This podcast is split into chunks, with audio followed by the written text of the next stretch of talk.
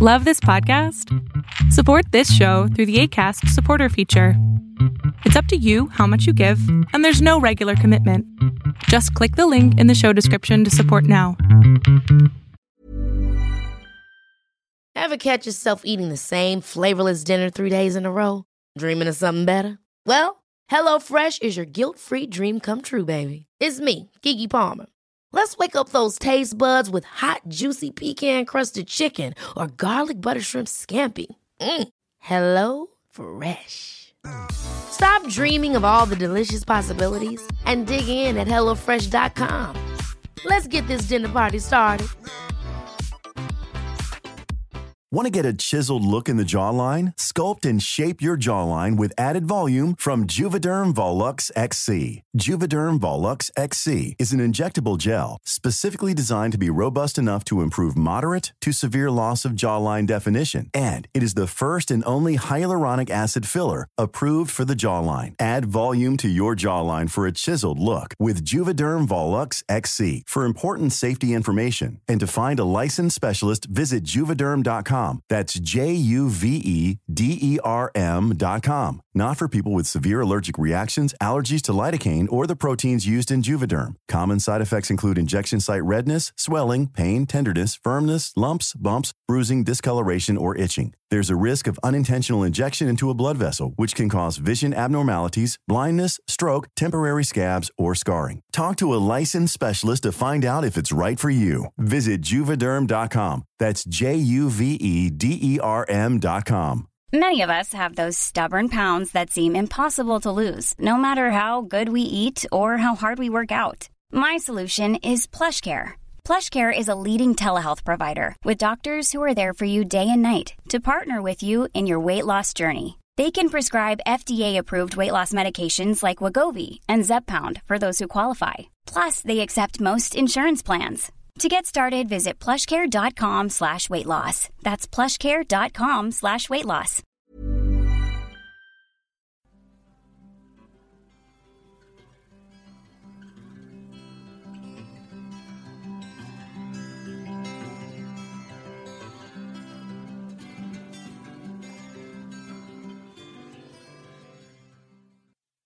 Welcome to Beyond Surviving, the safe space for survivors of childhood sexual abuse to receive support, resources, and share their stories. Beyond Surviving is about freedom, healing, connection, and even laughter and fun. Most importantly, it's about letting go of the pain of abuse and finally moving on. I'm Rachel Grant, and I'm so glad you're here with us today. You can learn more about me and the Beyond Surviving program at www.rachelgrantcoaching.com. In this two part series, I'm going to first start by telling you how you can understand the patterns of thought that keep us from living authentic and powerful lives. And next time, I'll be sharing with you some tools for getting into clear communication with others. I'm really excited to have you here today, and we're going to be um, exploring how we can more fully um, live authentic lives by challenging patterns of thought and behavior that we've created as a result of past experiences. Then we're also going to spend some time um, practicing some communication skills and noticing how communication plays such a really powerful role in the expression of our authentic selves and communication with others. So I'm very excited to share with you some of these tried and true techniques um, that are going to really support you in living a more powerful um, life and communicating more powerfully.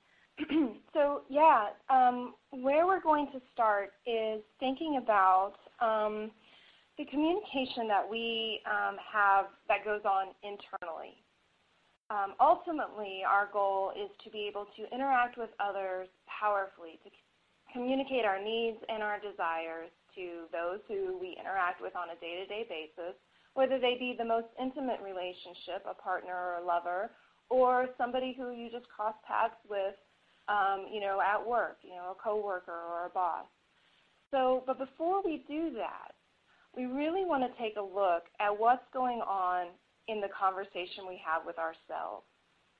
Um, we have a very particular way of interacting with our experiences. We're actually wired to assign meaning and interpretation to every experience that we have. The mind is set up, the brain is set up this way. So, whether it's in response to something that someone does or someone says, we really have a craving to explain why things have gone the way they have. And, you know, we need that. We need to be able to navigate the world by interpreting what sorts of things generally happen and generally mean, right? When somebody, you know, says a particular thing, if our experience has often been that that represents or that means a certain outcome, that's helpful. We want to build upon that. The problem is that most of the time, our initial interpretations, our initial meanings, really have much more to do with our own history, our own baggage, um, our fears, and our false beliefs than what is actually going on. And so we're kind of interacting, we're in the same room with people, but we're very much in our own heads, having a conversation with ourselves about what they're doing, what they're saying, and what it all means without actually being in communication with them. And now the tricky thing is, on a neurological level, the, the brain really likes to reinforce pathways that are already wired and resist creating new ones. So it's very quick to go to the meaning that's already been re- rewired and um, reinforced many times. So as you have been, you know, growing up and having experiences and being out in the world, you've come to believe and come to think very particular things about relationships, about other people, about the world in general. And sometimes those things are very, very helpful and useful to you as you navigate your way. A lot of the times they're not. And so what happens is, you know, we get into a situation, say that boyfriend or that girlfriend um, doesn't show up on time for the date, right? And we immediately go into um, the interpretation that suits us the best, the one that we've just really had in our back pocket all along, and we go to it right away. It doesn't even take any thinking or any noticing before we're upset and thinking that they don't appreciate us, they don't respect our time, or you can't count on people. And there we are having the conversation. And the person walks in the door, and this is the conversation that's going on in your own head. And so, of course, the way that you respond to the person is going to be a little bit abrupt or harsh or negative. So, the first thing, the first step that we need to take in order to live more authentic and powerful lives is to check what I call the meaning making machine. Now, I didn't coin that phrase. It's actually out there. It's, it's a widespread idea, but it really makes sense. We kind of have this part of us that's just always turned on. The motor is always running, looking for meanings, making meanings, interpreting, or I sometimes call them, you know, creating our stories. All right? And so once we notice that that is what's happening, we really have to accept that we're actually at choice about how we interpret situations than we may have initially believed. And that can be sometimes the most difficult step because it means taking responsibility for how you're showing up in the world, for how you're, you're responding when things are happening to you, rather than just kind of sitting back and saying, well, that's just the way it goes, that's just the way it is, I don't have any choice here. All right? So, how do you begin challenging this meaning making machine in order to create room for authentic connection with, your, with others and, um, and yourself, right? By tuning in to what's really going on. So, there are basically four steps. And so, I just want to go through those um, kind of quickly, and then we're going to practice some. I'm going to give you an opportunity to practice with each other and Abigail, I'll probably bring her in to just kind of demo it a little bit. But the first step is to identify the what happened of the situation. It's like the bare bone facts. strip away all emotion, strip away all interpretation, and just get down to what happened. Okay, so in an example of the date not showing up on time, the what happened is the person didn't show up on time. The person is late, right? My date is late. And that's re- really all that happens, okay? Everything that comes after that is interpretation, okay? So that's the next step is to figure out, well, what are you making it mean? What is your interpretation that's trying to explain why this thing has happened or why the person said what they said? Okay? And really, most of the time, we are going to go to reinforcing ideas that we have about ourselves or about others. And, you know, it becomes kind of this self fulfilling prophecy. If you have an interpretation like, I'm not worth anyone's time, then you're just going to kind of see that out in the world. You're going to experience that regardless of what the person is doing. You know, the guy could show up or the girl could show up with a bunch of flowers, and the reason why he was late was because he decided spontaneously to stop and buy some flowers for you. But all you're going to be able to see in that situation is, I'm not worth your time. Okay, so you have to tune in to what's going on inside. What is the story? And oftentimes, just kind of getting quiet for a minute, you'll notice. It'll kind of just pop up. So once you've noticed that, once you've seen, all right, I'm interpreting this situation to mean that I'm not worth anyone's time, the next step is to actually challenge your interpretation. To not just say, well, okay, I guess that's it, said enough, bottom line, we're done. It's to get into the practice of challenging the initial false belief. And when you do that, you are actually weakening the neuronal connections rather than reinforcing them. So your mind, on a very neurological level, has lit up the neuronal pathway that holds the memory or that holds the idea, I'm not worth anyone's time. And when you pause and say, hold on, I'm going to challenge this, I'm going to take another look, that neuronal pathway is weakening.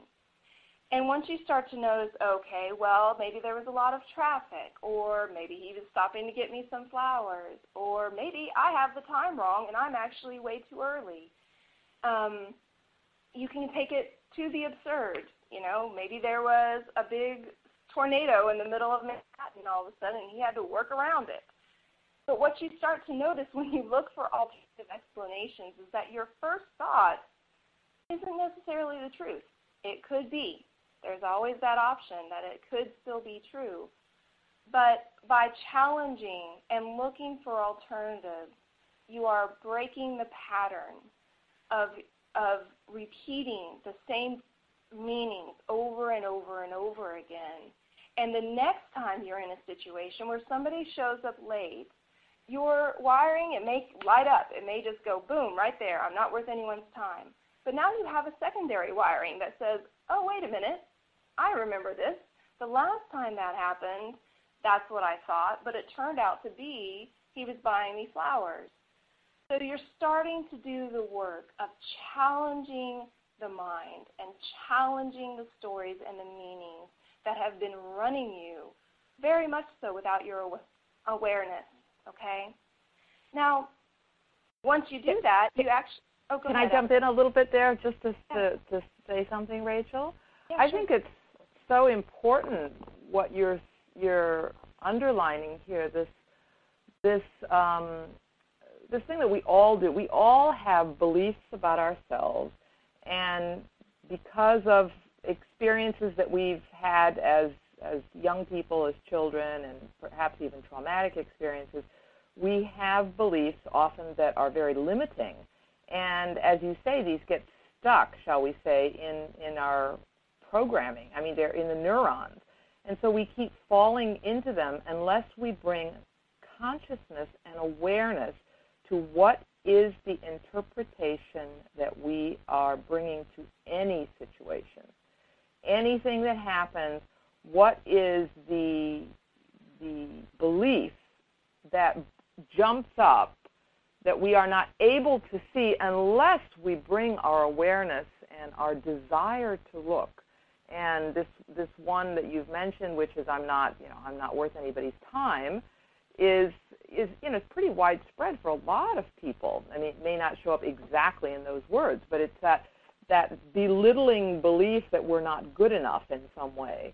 And unless we challenge it, which is what Rachel is suggesting here, the biological programming just repeats itself over and over and over and over again.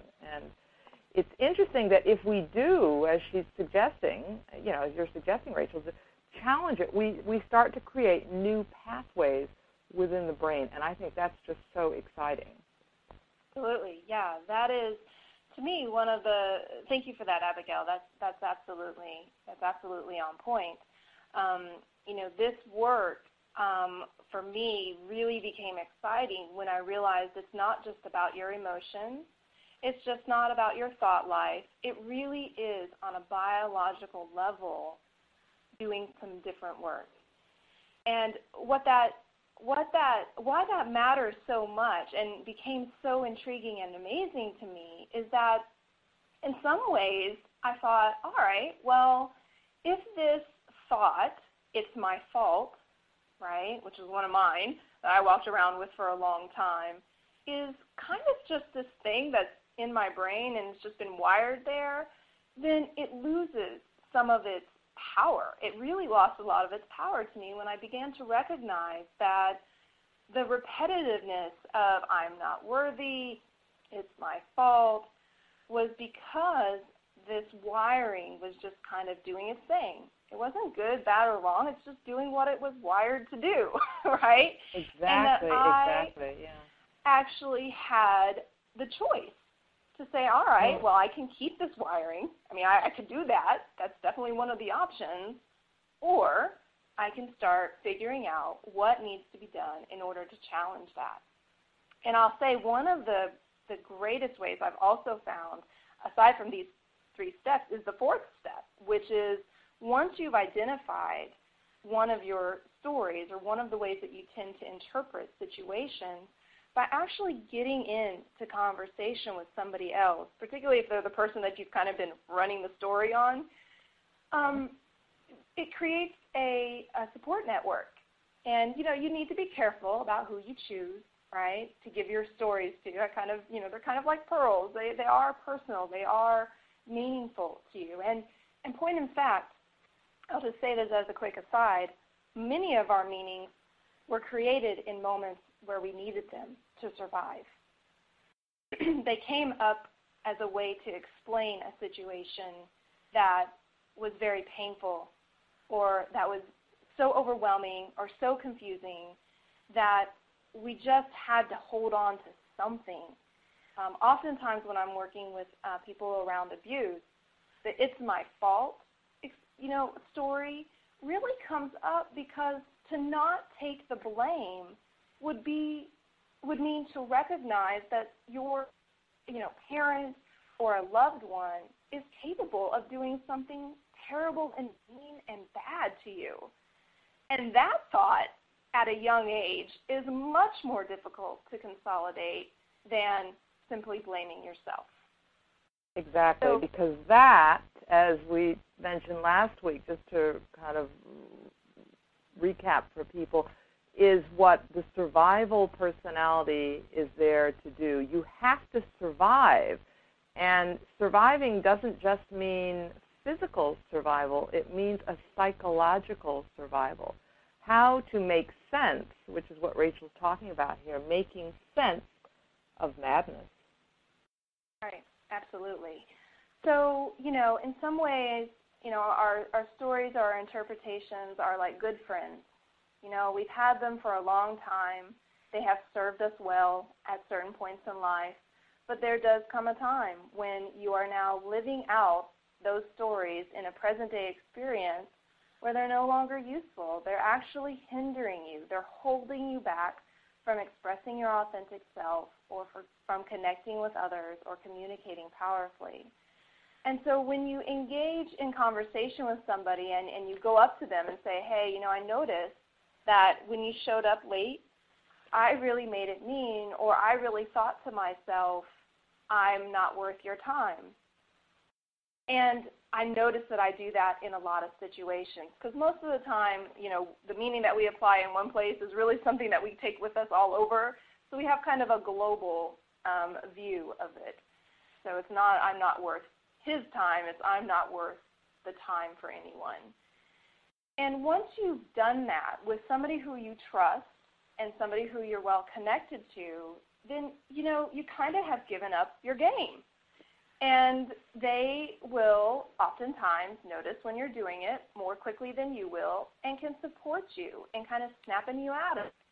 Saying, hey, you know, I know this is what happened, but are you in that story again about not being worth, you know, anyone's time or not being good enough?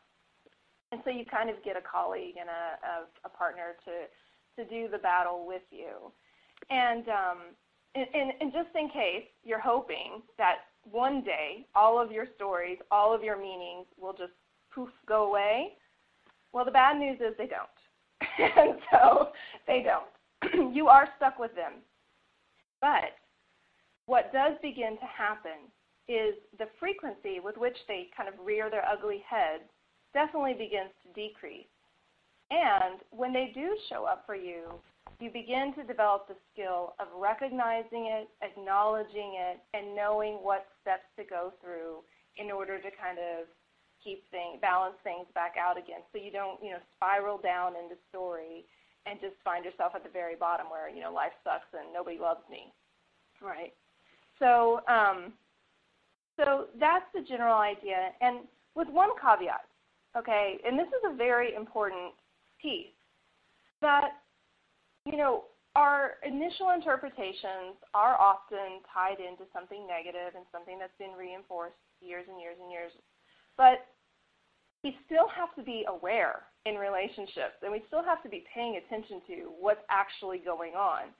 So if the guy shows up late the first time and your meaning making machine goes on and it says, I'm not worth his time, and you do the steps and say, well, all right, let me just step back a minute, let me look for other possible explanations, and you're good, and you move through that moment, awesome.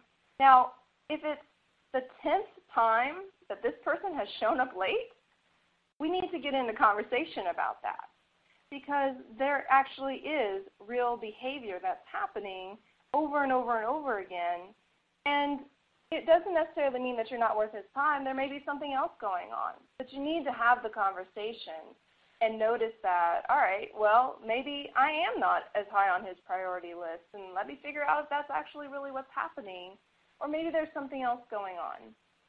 So I hope that makes sense because that is a really important part. I'm not asking you to just kind of give everybody the benefit of the doubt every single time, no matter what they do. That is I'm definitely not saying that or giving anyone license for that. It's more a matter of learning to just kind of in the moment pause, take a second look, and and really be open to other possibilities until it's really starting to look like there's a repetitive pattern, there's something that's going on that really needs to be addressed.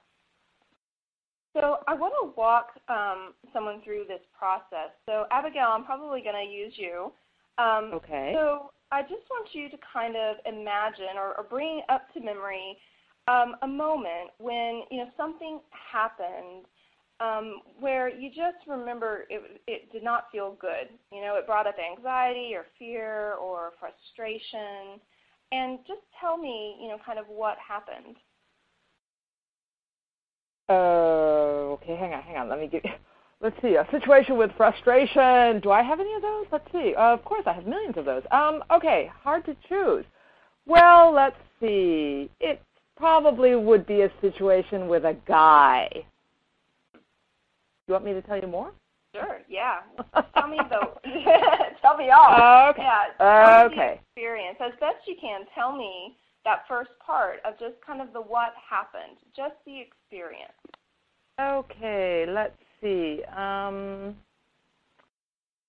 well, um, I can think of a situation, for instance, actually, I write about this is something that kind of clicked off my book, even. Um, you know, I was in this relationship with this guy that I thought was the love of my life. I mean, seriously, just wow.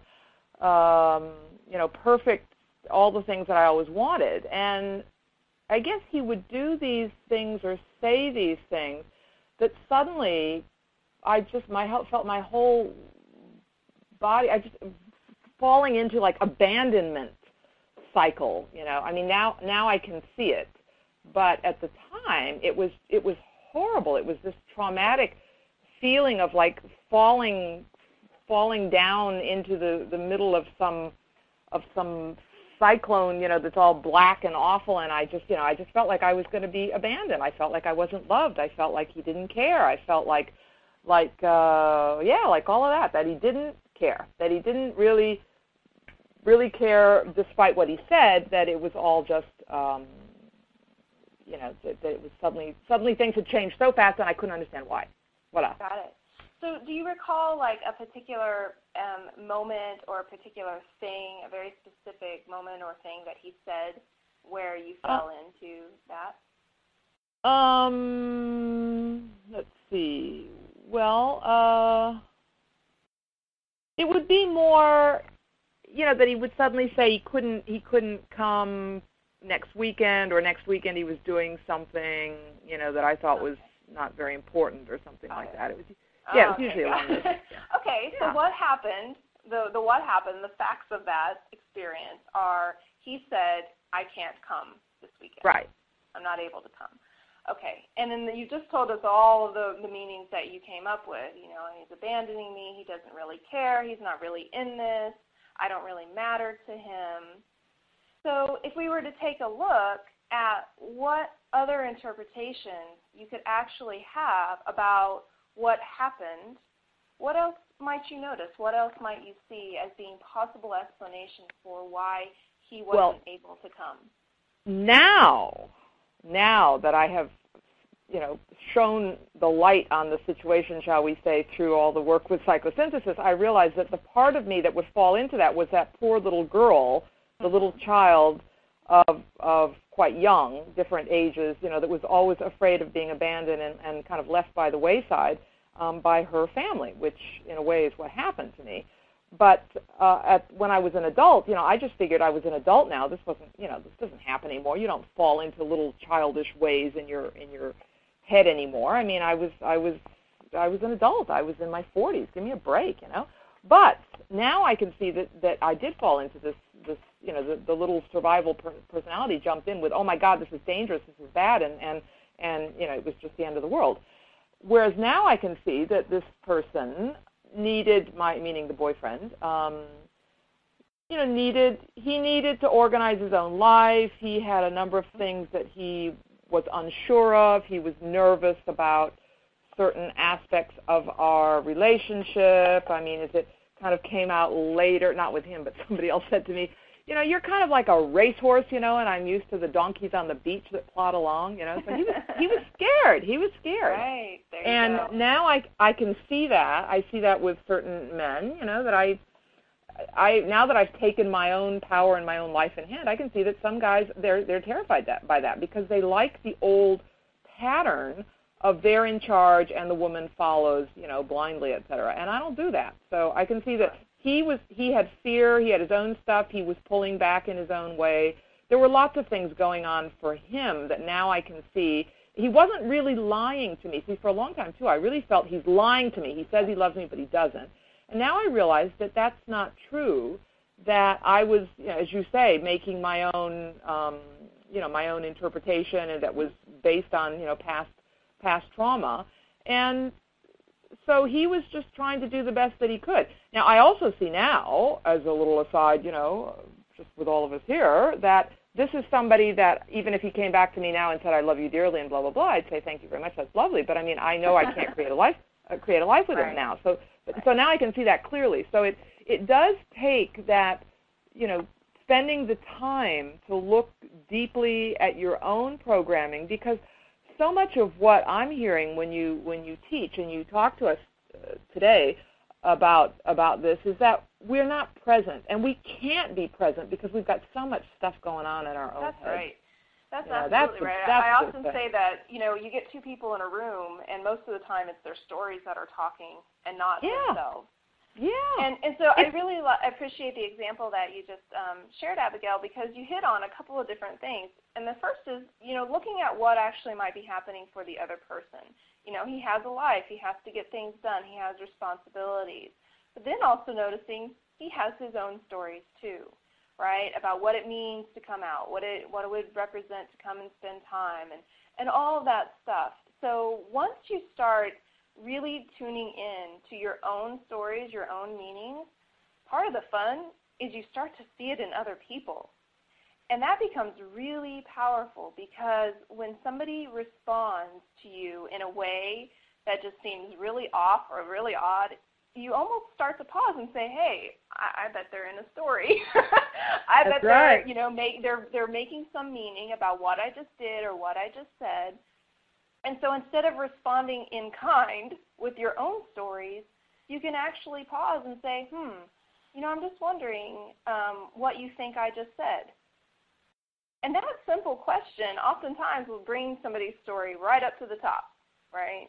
And and you'll be able to address that rather than getting into the loop of just kind of you know going back and forth with each other's. Well, I think you said, I think you said, I think you said, that kind of stuff, where it's not actually getting at the stories, but it's just your fears trying to kind of cover up what's actually going on underneath. So we are um, we, we've just taken a really clear look at the kind of communication that happens internally. And I've got to tell you, if you really latch on to this concept and start tuning in to your meaning, your stories, the frustrations and upsets that happen in your daily communication with others will go down dramatically without any new skills about how you actually talk to other people or what you actually say and do with other people, just by monitoring your own self talk, you will experience more freedom, more power in your relationship. Because as I said, a lot of times it's the conversation you're having with yourself about what is happening that causes fear, anxiety, frustration. Than what it is the person is actually doing. Thank you for tuning in and joining us today. Don't forget to visit www.rachelgrantcoaching.com to learn more about sexual abuse recovery coaching and to explore the other resources available on the site. And please be sure to subscribe to this podcast. You don't want to miss next week's episode when we talk about the tools and techniques that you can use to get into clear communication with others. Until then, take good care of you.